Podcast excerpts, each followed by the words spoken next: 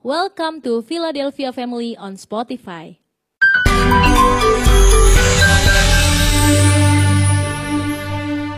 Shalom. Haleluya.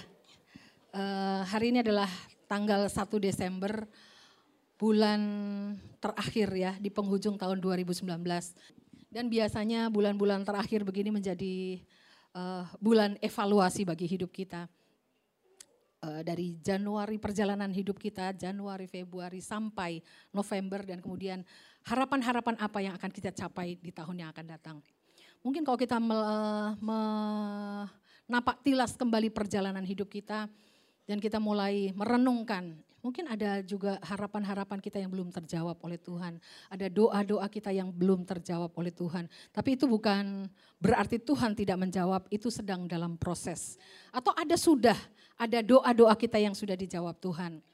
Atau mungkin ada harapan-harapan kita yang belum terjawab karena itu merupakan harapan kedagingan kita sendiri. Kita tidak menyerahkan harapan kita berdasarkan rencana Tuhan. Mungkin seperti itu. Nah mari hari ini kita akan belajar satu kebenaran firman supaya saya rindu apa yang kita capai nanti ke depan adalah perjalanan yang indah bersama dengan Tuhan. Uh, saya memberi uh, tema khotbah adalah resolusi atau harapan berdasarkan iman. Dari mulai September ketika kami pulang dari Solo, uh, saya sangat merasakan, saya berdua dengan Bapak Gembala sangat merasakan bahwa Tuhan ingin membukakan rahasia-rahasia kebenaran firman-Nya yang dahsyat dan luar biasa. Mulai dari khotbah panggilan anak Allah, paradigma mujizat, panggilan tubuh Kristus.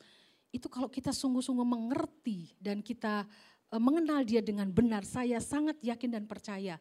Maka seperti Bapak Gembala katakan tahun depan tahun mujizat itu akan terjadi bagi kita semua.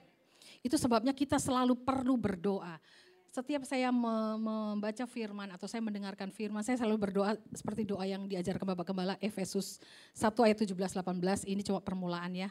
Efesus 1 ayat 17 sampai 18. Coba boleh dibaca. Ini bukan ayat pokok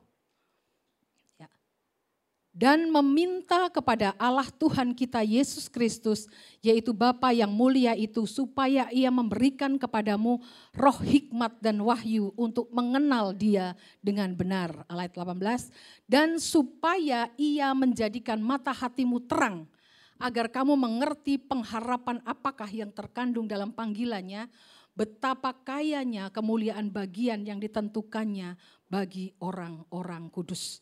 Saya yakin percaya ketika kita mengenal dia dengan benar. Bahwa kita anak Allah, bahwa kita adalah tubuh Kristus.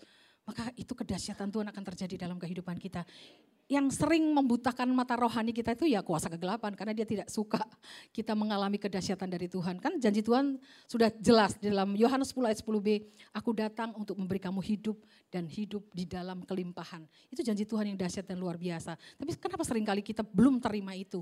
Atau itu belum tergenapi dalam kehidupan kita.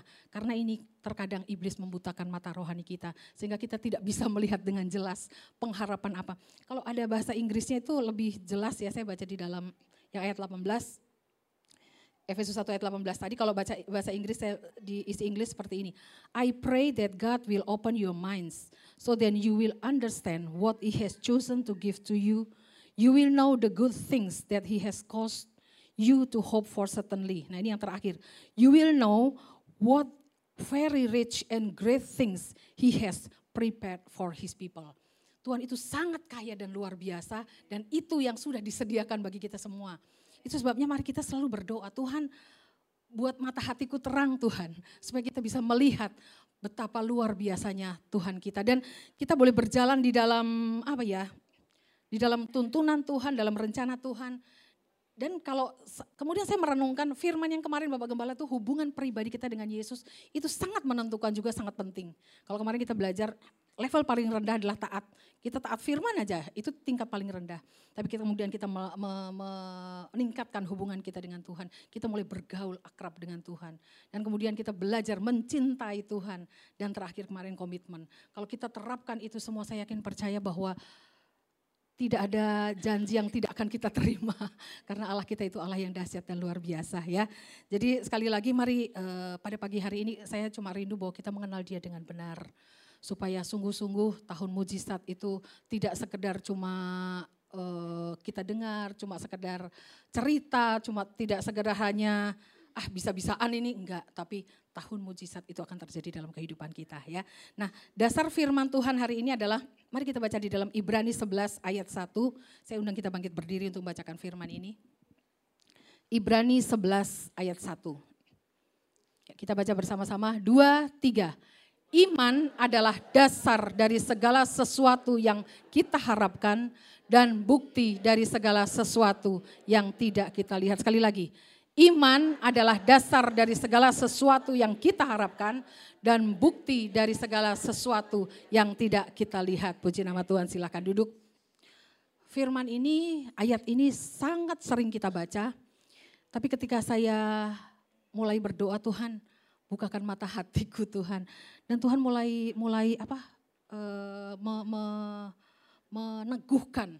Ini ayat yang dahsyat dan luar biasa. Tadi saya katakan bahwa kita sudah menjalani sampai tahun ini dan kita rindu bahwa di tahun yang akan datang kita mempunyai harapan-harapan, kita mempunyai resolusi mungkin dalam uh, bisnis kita, dalam kesehatan, dalam keluarga, dalam apa pun harapan-harapan kita. Nah, kita rindu bahwa sekali lagi dikatakan iman itu adalah dasar pengharapan. Apa yang kita harapkan sekali lagi jangan berdasarkan kekuatan kita sendiri, apa yang kita harapkan jangan berdasarkan situasi, apa yang kita harapkan jangan berdasarkan koneksi, mungkin kalau yang bisnis, oh ada tuh tahun depan ini ada yang mau begini segala macam. Itu memang mungkin bisa, tapi jangan menjadi yang utama. Karena segala sesuatu yang di dunia itu sifatnya tidak pasti. Sesuatu sifat yang bisa berubah. Hanya firman Tuhan, ya dan amin yang tidak bisa berubah. Itu sebabnya kalau kita ingin, sekali saya katakan, kalau kita ingin harapan kita di tahun 2020 itu terrealisasi. Harapan itu akan menjadi kenyataan dalam hidup kita. Mari dasarkanlah itu pada iman yang berdasarkan firman Tuhan. Karena firman Tuhan itu ya dan amin, firman Tuhan tidak pernah gagal, janji Tuhan tidak pernah gagal. Uh, dan uh, saya katakan bahwa kalau kita dasarkan iman kita kepada firman Tuhan, itu akan menjadi sesuatu yang luar biasa. Dan saya yakin itu pasti digenapi dalam kehidupan kita. Karena saya yakin bahwa bersama Tuhan itu tidak ada yang mustahil. Kita akan meraih harapan-harapan kita, tapi bagaimana kita mewujudkannya sekali lagi harapan kita itu tergantung dengan iman. Karena ada janji Tuhan. Saya bacakan ya, Yohanes 15 ayat 7. Yohanes 15 ayat 7. Kita baca bersama-sama. Dua, tiga. Jikalau kamu tinggal di dalam aku dan firmanku tinggal di dalam kamu, mintalah apa saja yang kamu kehendaki dan kamu akan menerimanya. Di sini dikatakan minta apa saja. Asalkan kita tinggal di dalam Tuhan dan firmannya tinggal di dalam kita itu janji Tuhan. Harapan kita apa saja, resolusi kita apa saja di tahun ke depan. Kalau kita terapkan firman Tuhan ini berdasarkan iman kita kepada firman, maka harapan-harapan kita itu akan digenapi dalam hidup kita. Ada satu lagi yang saya senang, Mazmur 37 ayat 4. Mazmur 37 ayat 4. Dua, tiga. Dan bergembiralah karena Tuhan, maka ia akan memberikan kepadamu apa yang diinginkan hatimu. Ini firman yang enak-enak ini ya. Tapi mari kita jangan cuma lihat enaknya, tapi kita melihat uh, kondisi apa yang Tuhan inginkan dalam kehidupan kita. Di sini dikatakan kalau kita bergembira karena Tuhan, walaupun mungkin situasi buruk, situasi sedang tidak memungkinkan, situasi yang membuat kita mau bangkit aja susah, tapi ini janji firman Tuhan kalau kita bergembira karena Tuhan, Tuhan akan memberikan apa yang kita inginkan. Itu yang pertama ya. Jadi dasarkanlah sekali lagi, dasarkanlah resolusimu, harapanmu pada iman berdasarkan firman, berdasarkan rencana-rencana Tuhan, berdasarkan tuntunan Tuhan, berdasarkan rema dari Tuhan. Maka saya yakin percaya itu akan menjadi kenyataan dalam kehidupan kita. Kemudian yang kedua, yang kedua adalah begini. Jenis jenis iman seperti apa itu akan menentukan mujizat apa yang akan kita terima. Tadi kan dikatakan bahwa iman itu dasar, dasar itu fondasi ya. Fondasi tempat kita menapak, kenapa kita uh, apa punya harapan. Kenapa kita yakin harapan kita akan tergenapi? Karena kita punya dasar. Kita punya uh, tempat kita menapak untuk kita yakin bahwa itu akan terrealisasi dalam kehidupan kita. Nah, fondasi itu sangat-sangat uh, penting. Jadi seberapa besar fondasi itu akan menentukan uh, bangunannya. Kalau bangunan kan bangunan lantai satu, rumah lantai satu atau bangunan gedung 10 lantai itu fondasinya pasti beda ya, pasti beda. Karena sekali lagi fondasi itu menentukan kokohnya uh, bangunan itu. Itu sebabnya sangat-sangat penting juga kalau kita rindu mujizat besar itu terjadi dalam kehidupan kita, maka kita juga punya harus punya fondasi iman yang besar. Kita punya punya fondasi iman yang kuat, yang kokoh supaya itu terbangun di atasnya. Karena kalau enggak, kalau e, bangunan lantai 10 dibikin dengan fondasi cuma rumah lantai dua, ya itu akan gampang ambruk. Itu sebabnya kenapa terkadang kita pengen sesuatu yang besar, tapi kita tidak mengalami. Karena kita tidak membangun dasar fondasi iman kita berdasarkan eh, apa kokohnya bangunan itu. Kalau saya mencontoh di sini ada yang sangat-sangat luar biasa itu mengenai eh, Abraham. Kalau kita baca kisah Abraham, saya tidak usah baca seluruhnya. Kisah kita kisah lihat kisah Abraham adalah Abraham itu sudah tua dan tidak punya anak. Kalau harapan orang yang belum punya anak, saya yakin satu aja udah mujizat ya. Dapat satu aja nggak apa-apa, sudah mujizat. Saya ingat adik saya, dia sampai keguguran tiga kali, dan pas dapat satu aja, uh, udah suka cita banget. Ini sudah mujizat. Tapi kalau kita seperti yang uh, saya katakan di animasi yang pernah Bapak Gembala kata uh, kirimkan, tapi kalau kita menyerahkan harapan kita bu bukan berdasarkan kekuatan kita, bukan berdasarkan cuma kedagingan kita, tapi kita menyerahkan harapan resolusi kita kepada Tuhan, menyerahkan kepada kasih Tuhan, maka Tuhan akan membuat sesuatu yang hebat, sesuatu, sesuatu yang besar dalam kehidupan kita. Karena kalau kita lihat gini, Abraham nggak punya anak, sekali lagi saya katakan kalau mungkin ditanya waktu itu hati Abraham dan Sarah mungkin Ya satu aja Tuhan sudah cukup, dikasih satu aja nggak apa-apa. Tapi kita lihat bahwa rencana Tuhan, kalau kita menyerahkan pada rencana Tuhan, rencana Tuhan itu dahsyat dan luar biasa. Karena dikatakan kemudian e, Tuhan membawa Abraham keluar dan dikatakan di sini di dalam kejadian 15 ayat 5. Kejadian 15 ayat 5. Lalu Tuhan membawa Abraham keluar serta berfirman, Coba lihat ke langit, hitunglah bintang-bintang. Jika engkau dapat menghitungnya, maka firmanya kepadanya, demikianlah banyaknya nanti keturunanmu. Haleluya. Tuhan kita itu Tuhan yang luar biasa. Minta satu dikasihnya banyak. Disuruh keluar dan dia katakan lihat bintang-bintang ya tidak terhitung. Dan Tuhan katakan seber, sebegitu banyaknya itu nanti akan menjadi keturunanmu. Dan apakah itu instan terjadi? Ya enggak. Kita lihat terus, Abraham terus, enggak dapat terus, enggak dapat terus. Tapi yang yang saya eh, katakan tadi bahwa mujizat besar, kalau mujizat anak cuma satu kan ya bukan mujizat, ya mujizat sih mujizat, tapi ya mungkin kecil gitu ya. Tapi Abraham mungkin dari keinginan satu, tapi Tuhan angkat dia keluar dari uh, apa e, rencana Abraham karena Tuhan memberikan rencana yang besar bagi Abraham bahwa Tuhan akan memberikan banyak anak untuk menjadi keturunan dari Abraham. Dan ketika Abraham dibawa keluar oleh Tuhan seperti itu, Abraham nggak bisa dengan iman yang cuma dasarnya kecil tadi, cuma satu Tuhan, satu aja lah nggak apa-apa. Tapi kemudian Abraham e, membuat kokoh dasar imannya. Karena dikatakan di sini e, saya baca di dalam Roma 4 ayat 18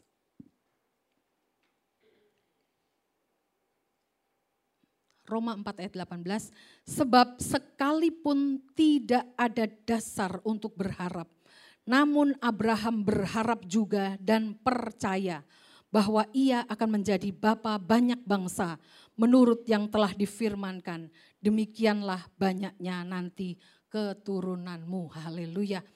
Dalam perjalanan hidup itu janji yang tadi yang Abraham mungkin cuma minta satu tapi Tuhan kasih yang besar itu tidak langsung terrealisasi. Itu karena im, mujizat yang besar butuh iman yang besar dalam perjalanan. Enggak dapat, enggak dapat, enggak dapat.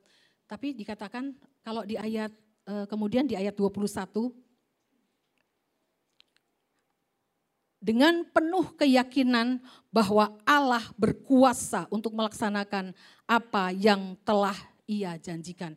Jadi Abraham dikatakan di sini Abraham ini kalau saya kemudian merenungkan, membaca, iman Abraham ini luar biasa. Iman Abraham sangat luar biasa. Sekalipun tidak ada dasar untuk berharap, Abraham tetap berharap kepada Tuhan dan dikatakan dengan penuh keyakinan bahwa Allah berkuasa untuk melaksanakan apa yang telah ia janjikan. Dan uh, di 23 24 selanjutnya adalah 23 dan 24 kata-kata ini yaitu hal ini diperhitungkan kepadanya tidak ditulis untuk Abraham saja, tetapi ditulis juga untuk kita Sebab kepada kita pun Allah memperhitungkannya. Karena kita percaya kepada dia yang telah membangkitkan Yesus Tuhan kita dari antara orang mati.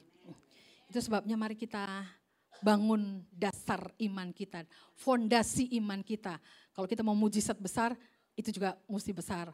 Kalau istilah eh, kemarin kita di Solo, Pak Obaja itu super size, super size miracle. Harus ada juga super size faith ya. Harus ada ledakan iman.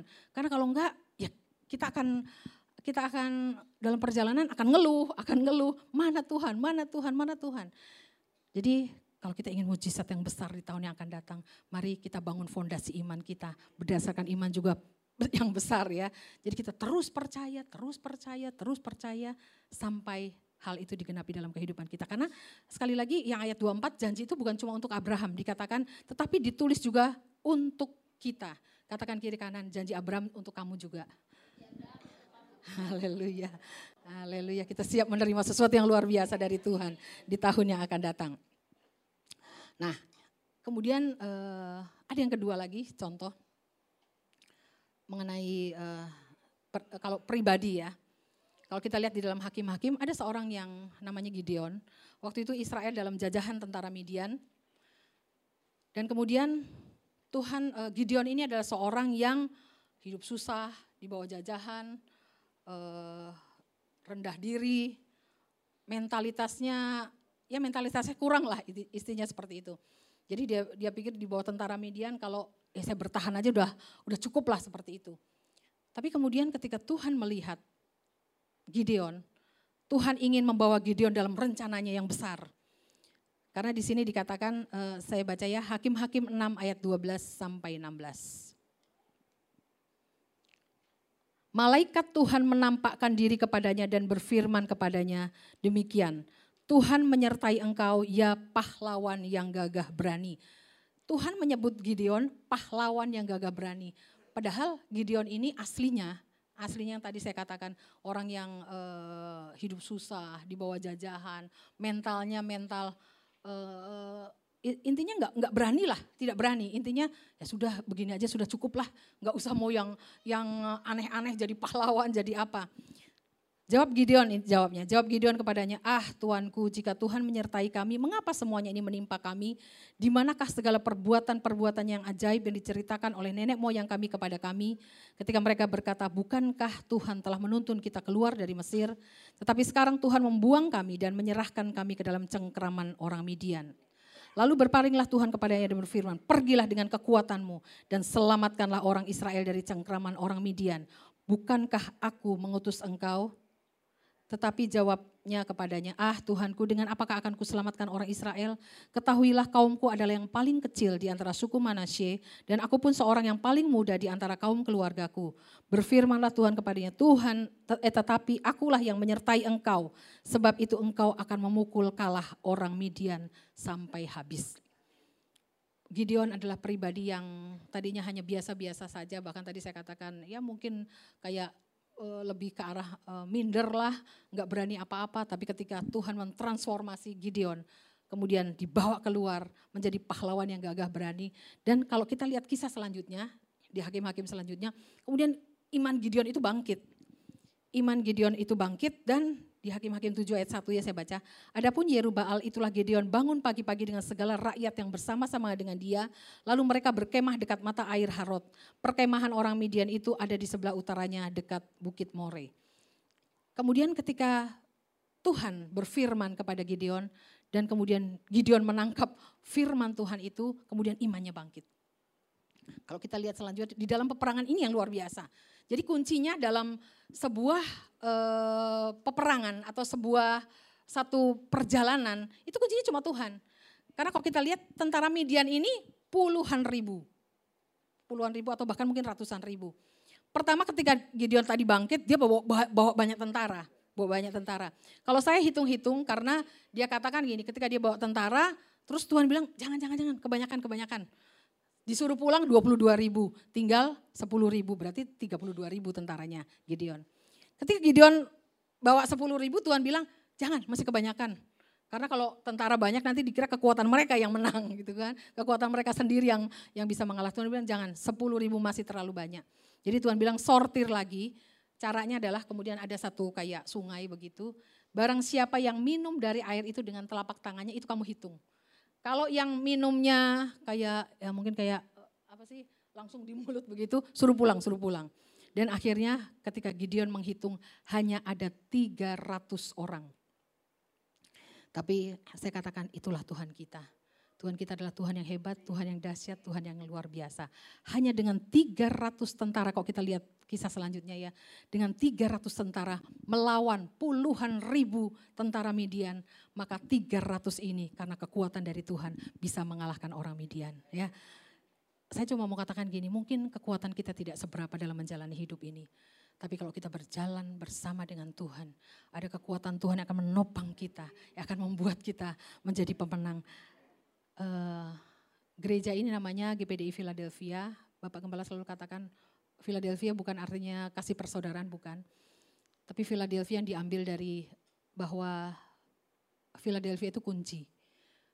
Kalau Tuhan sudah membuka, tidak ada yang bisa menutup. Ada pernyataan yang luar biasa di Wahyu 3 ayat 7 sampai 8. Wahyu 3 ayat 7 sampai 8.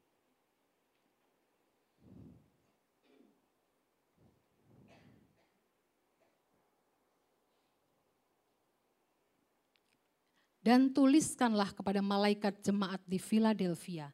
Inilah firman dari yang kudus, yang benar, yang memegang kunci Daud. Apabila ia membuka, tidak ada yang dapat menutup. Apabila ia menutup, tidak ada yang dapat membuka. Ayat 8, Aku tahu segala pekerjaanmu, lihatlah aku telah membuka pintu bagimu yang tidak dapat ditutup oleh seorang pun. Nah ini kalimatnya. Aku tahu bahwa kekuatanmu tidak seberapa. Sekali lagi ya, aku tahu bahwa kekuatanmu tidak seberapa. Namun karena engkau menuruti firmanku dan engkau tidak menyangkal namaku. Haleluya. Mari kita percayai firman ini. Bahwa di dalam hidup kita tidak ada jalan yang tertutup. Kalau kita ketutup jalan, kita perkatakan firman ini. Tuhan sudah membuka, tidak ada yang mampu menutup. Tuhan sudah menutup, nggak ada yang mampu membuka. Dan mungkin kekuatan kita di dalam menjalani hidup tidak seberapa. Tapi kalau kita menuruti firman Tuhan, maka kekuatan firman yang dahsyat dan luar biasa, itu akan memberikan kemenangan dalam kehidupan kita ya. Jadi sekali lagi mari dasarkanlah harapanmu. Dasarkanlah resolusi-resolusi tahun depan, bukan berdasarkan kekuatan kita. Karena kekuatan kita, ya kita cuma bisa apa. Tapi ada tangan Tuhan yang luar biasa yang akan selalu menopang dalam kehidupan kita. Ada satu contoh lagi yang luar biasa mengenai uh, ini di masalah keuangan janda nabi yang tidak bisa membayar hutang itu di dua raja-raja empat kita baca agak sedikit lengkap ya supaya kita bisa mengetahuinya. Dua Raja-Raja 4 ayat 1 sampai 7. Saya baca ayat 1, eh, Bapak Ibu sekalian, Bapak Ibu Saudara ayat 2 ya. Salah seorang dari istri-istri para nabi mengadukan halnya kepada Elisa sambil berseru, Hambamu, suamiku sudah mati dan engkau ini tahu bahwa hambamu itu takut akan Tuhan.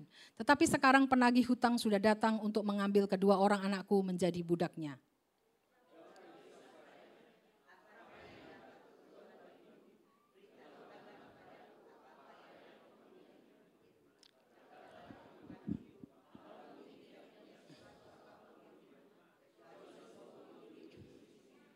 Lalu berkatalah Elisa, pergilah mintalah bejana-bejana dari luar, daripada segala tetanggamu bejana-bejana kosong, tetapi jangan terlalu sedikit.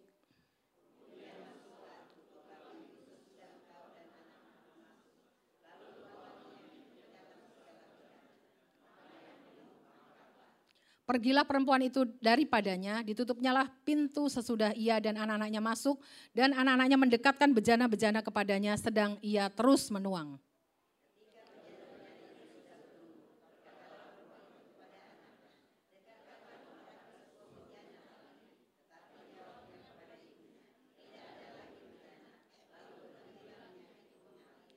Kita baca bersama-sama. Kemudian pergilah perempuan itu memberitahukannya kepada abdi Allah dan orang ini berkata, Pergilah, jualah minyak itu, bayarlah hutangmu dan hiduplah dari lebihnya. Engkau serta anak-anakmu. Haleluya. Ini satu kisah yang luar biasa. Kalau kita lihat ini janda nabi ini kan mengalami uh, setelah kematian suaminya, dia punya utang, anaknya terancam jadi budak dan hidupnya untuk makan aja susah, ya. Tapi ketika kemudian Elisa berfirman, Elisa memberikan satu perintah. Dan kemudian kalau saya lihat janda ini imannya luar biasa ya. Karena gini, dia eh, kan dia bilang cari bejana. Kalau dia cuma cari bejana satu, ya mungkin cuma cukup buat apa sih? Ya cukup cuma buat apa ya? Tapi di sini dikatakan banyak bejana, banyak bejana yang dia dia minta, yang dia ambil. Tadi kan dikatakan Elia bilang cari bejana dan dia cari sebanyak-banyaknya. Dia cari sebanyak-banyaknya. Dan uh, kemudian ketika bejana itu ditaruh, itu mujizat terjadi. Karena ketika nuang minyak, eh nggak habis. Tuang lagi sampai bejana itu banyak sekali.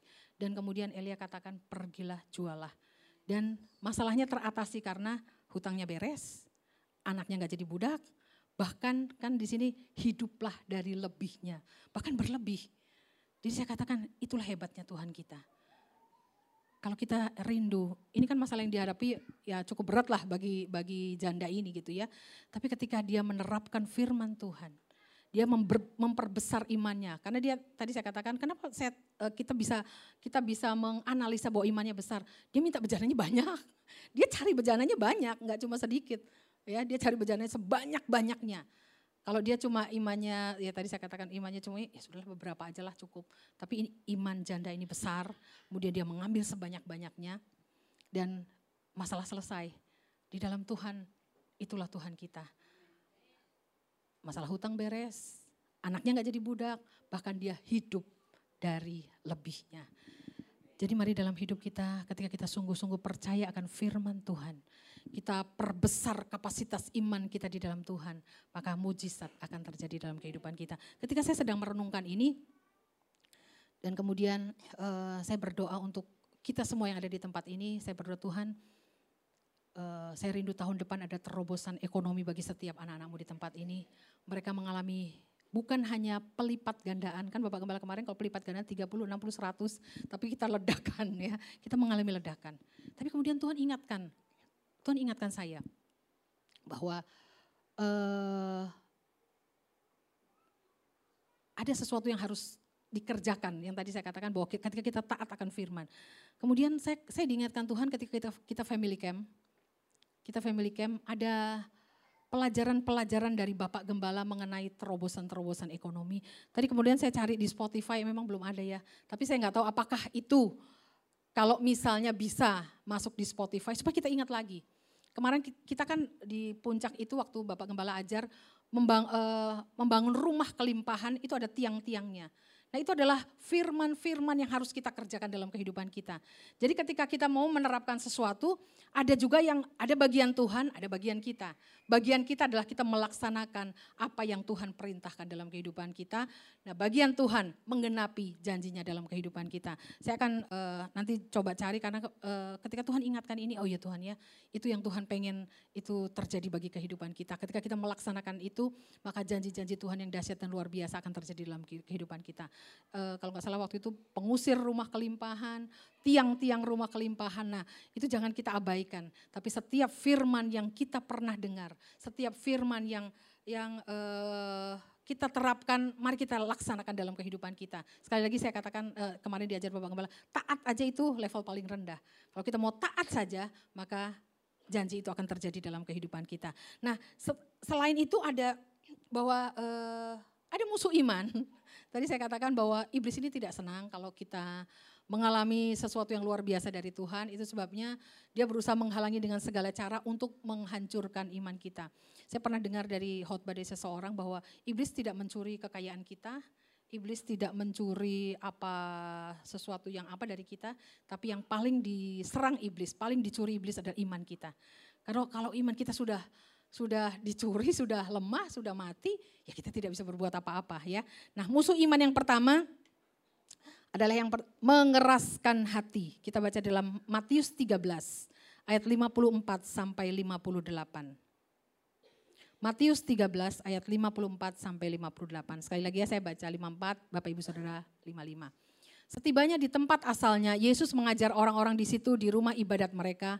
Maka takjublah mereka dan berkata, dari mana diperolehnya hikmat itu dan kuasa untuk mengadakan mujizat-mujizat itu?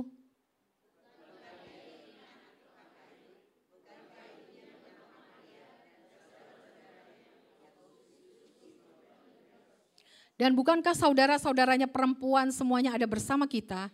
Jadi dari mana diperolehnya semuanya itu?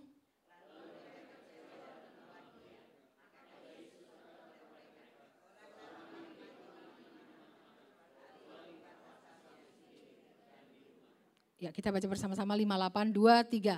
Dan karena ketidakpercayaan mereka tidak banyak mujizat diadakannya di situ. Jadi salah satu musuh iman atau yang penghalang tidak terjadi mujizat adalah ketika kita mengeraskan hati. Ah nggak mungkin lah, ah nggak mungkin lah ini, ah nggak itulah. Kita mengeraskan hati untuk tidak percaya, maka mujizat sekali lagi tidak akan pernah terjadi. Jadi mari sekali lagi ketika kita membangun iman, mari kita punya yang kayak tadi Abraham, punya keyakinan yang kokoh di dalam iman. Walaupun belum terjadi, walaupun tidak ada dasar untuk berharap, terus percaya, terus percaya, terus percaya sampai janji itu digenapi dalam kehidupan kita. Karena kalau uh, saya senang dengan Yesaya 55 ayat 11. Yesaya 55 ayat 11. Demikianlah firmanku yang keluar dari mulutku, ia tidak akan kembali kepadaku dengan sia-sia. Tetapi ia akan melaksanakan apa yang ku kehendaki dan akan berhasil dalam apa yang kusuruhkan kepadanya. Ya kalau Tuhan sudah berfirman gak mungkin gak jadi. Kalau Tuhan sudah berfirman itu pasti digenapi, itu pasti jadi. Ya Tuhan sendiri yang ngomong, Tuhan bilang kalau apa yang keluar dari mulutku gak akan kembali dengan sia-sia ia akan melaksanakan apa yang ku kehendaki ya. Jadi mungkin sekali lagi uh, saya mau katakan mungkin kalau di tahun lalu ada harapan-harapan yang belum tercapai atau yang belum dikabulkan Tuhan, tapi kalau kita evaluasi sebetulnya sudah cocok Tuhan, sudah cocok dengan dengan kehendak Tuhan, dengan rencana Tuhan. Mari imani terus, imani terus, imani terus sampai uh, waktunya itu datang dalam kehidupan kita dan kemudian kita juga membangun resolusi kita berdasarkan iman kepada firman. Ada ada musuh iman yang kedua, yang terakhir ini yaitu keraguan. Matius 14 ayat 26 sampai 31. Keraguan, Matius 14 ayat 26 sampai 31. Saya 26 ya, Bapak Ibu Saudara 27. Ketika murid-muridnya melihat dia berjalan di atas air, mereka terkejut dan berseru, itu hantu. Lalu berteriak-teriak karena takut.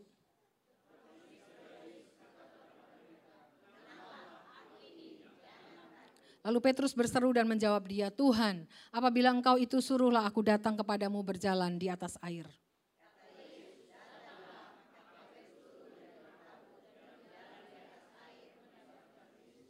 Tetapi ketika dirasanya tiupan angin, takutlah ia dan mulai tenggelam, lalu berteriak, Tuhan tolonglah aku.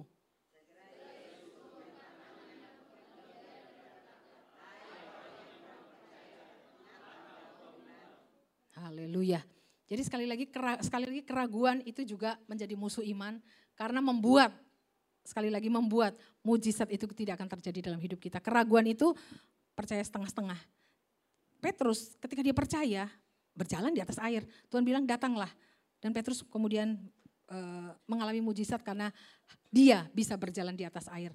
Tapi ketika ketakutan datang, keraguan datang, tenggelam lagi ya. Jadi mari dalam hidup ini ketika kita sudah percaya kepada Tuhan, ketika ada keraguan mungkin uh, kita suka katakan, alah manusiawi lah keraguan, enggak apa-apa, tapi kemudian kita bangkit lagi. Jangan keraguan itu me, me apa ya, melingkupi kita terus gitu, sampai akhirnya eh, iman kita lemah. Ketika ada keraguan, bangkit lagi. Aku percaya Tuhan, aku percaya Tuhan. Dan saya yakin percaya bahwa Sekali lagi Tuhan, uh, saya sangat merasakan Tuhan mengasihi kita semua di tempat ini. Tuhan ingin kita mengalami sesuatu yang luar biasa. Ada janji Tuhan yang hebat, itu di dalam kejadian 34 ayat 10. Maaf, keluaran, keluaran 34 ayat 10 kita akan baca bersama-sama untuk mengakhiri firman pagi hari ini. Keluaran 34 ayat 10. Dua, tiga. Firmannya sungguh aku mengadakan suatu perjanjian di depan seluruh bangsamu ini akan kulakukan perbuatan-perbuatan yang ajaib seperti yang belum pernah dijadikan di seluruh bumi, di antara segala bangsa, seluruh bangsa yang di tengah-tengahnya engkau diam, akan melihat perbuatan Tuhan. Sebab apa yang akan kulakukan dengan engkau sungguh-sungguh dahsyat. Haleluya. Adalah janji Tuhan yang luar biasa. Tuhan akan mengadakan perjanjian dengan kita dan Tuhan akan melakukan perkara-perkara yang sungguh-sungguh dahsyat dalam hidup kita. Mari kita mau bangkit ber, uh, dengan iman kita sungguh-sungguh. Dasarkanlah harapanmu pada iman akan firman Tuhan. Dan bangunlah imanmu, uh, bukan iman yang biasa-biasa. Karena sekali lagi jenis iman itu akan menentukan mujizat apa yang kau terima. Kalau kau butuh mujizat besar, imanmu juga harus besar. Terus kokoh di dalam keyakinanmu di dalam Tuhan. Jangan pernah ragu, jangan pernah mengeraskan hati. Dan saya cuma mau katakan, sukailah akan firman Tuhan. Karena jalur kita, jembatan kita menerima mujizat hanya melalui firman Tuhan. Kalau engkau tidak suka akan firman, tidak akan mungkin terjadi. Mujizat itu tidak akan mungkin terjadi. Tapi kalau engkau suka firman, kau mencintai firmannya, terlebih mencintai pribadi Yesus, maka engkau akan mengalami sesuatu yang luar biasa dari Tuhan. Mari saya undang kita bangkit berdiri.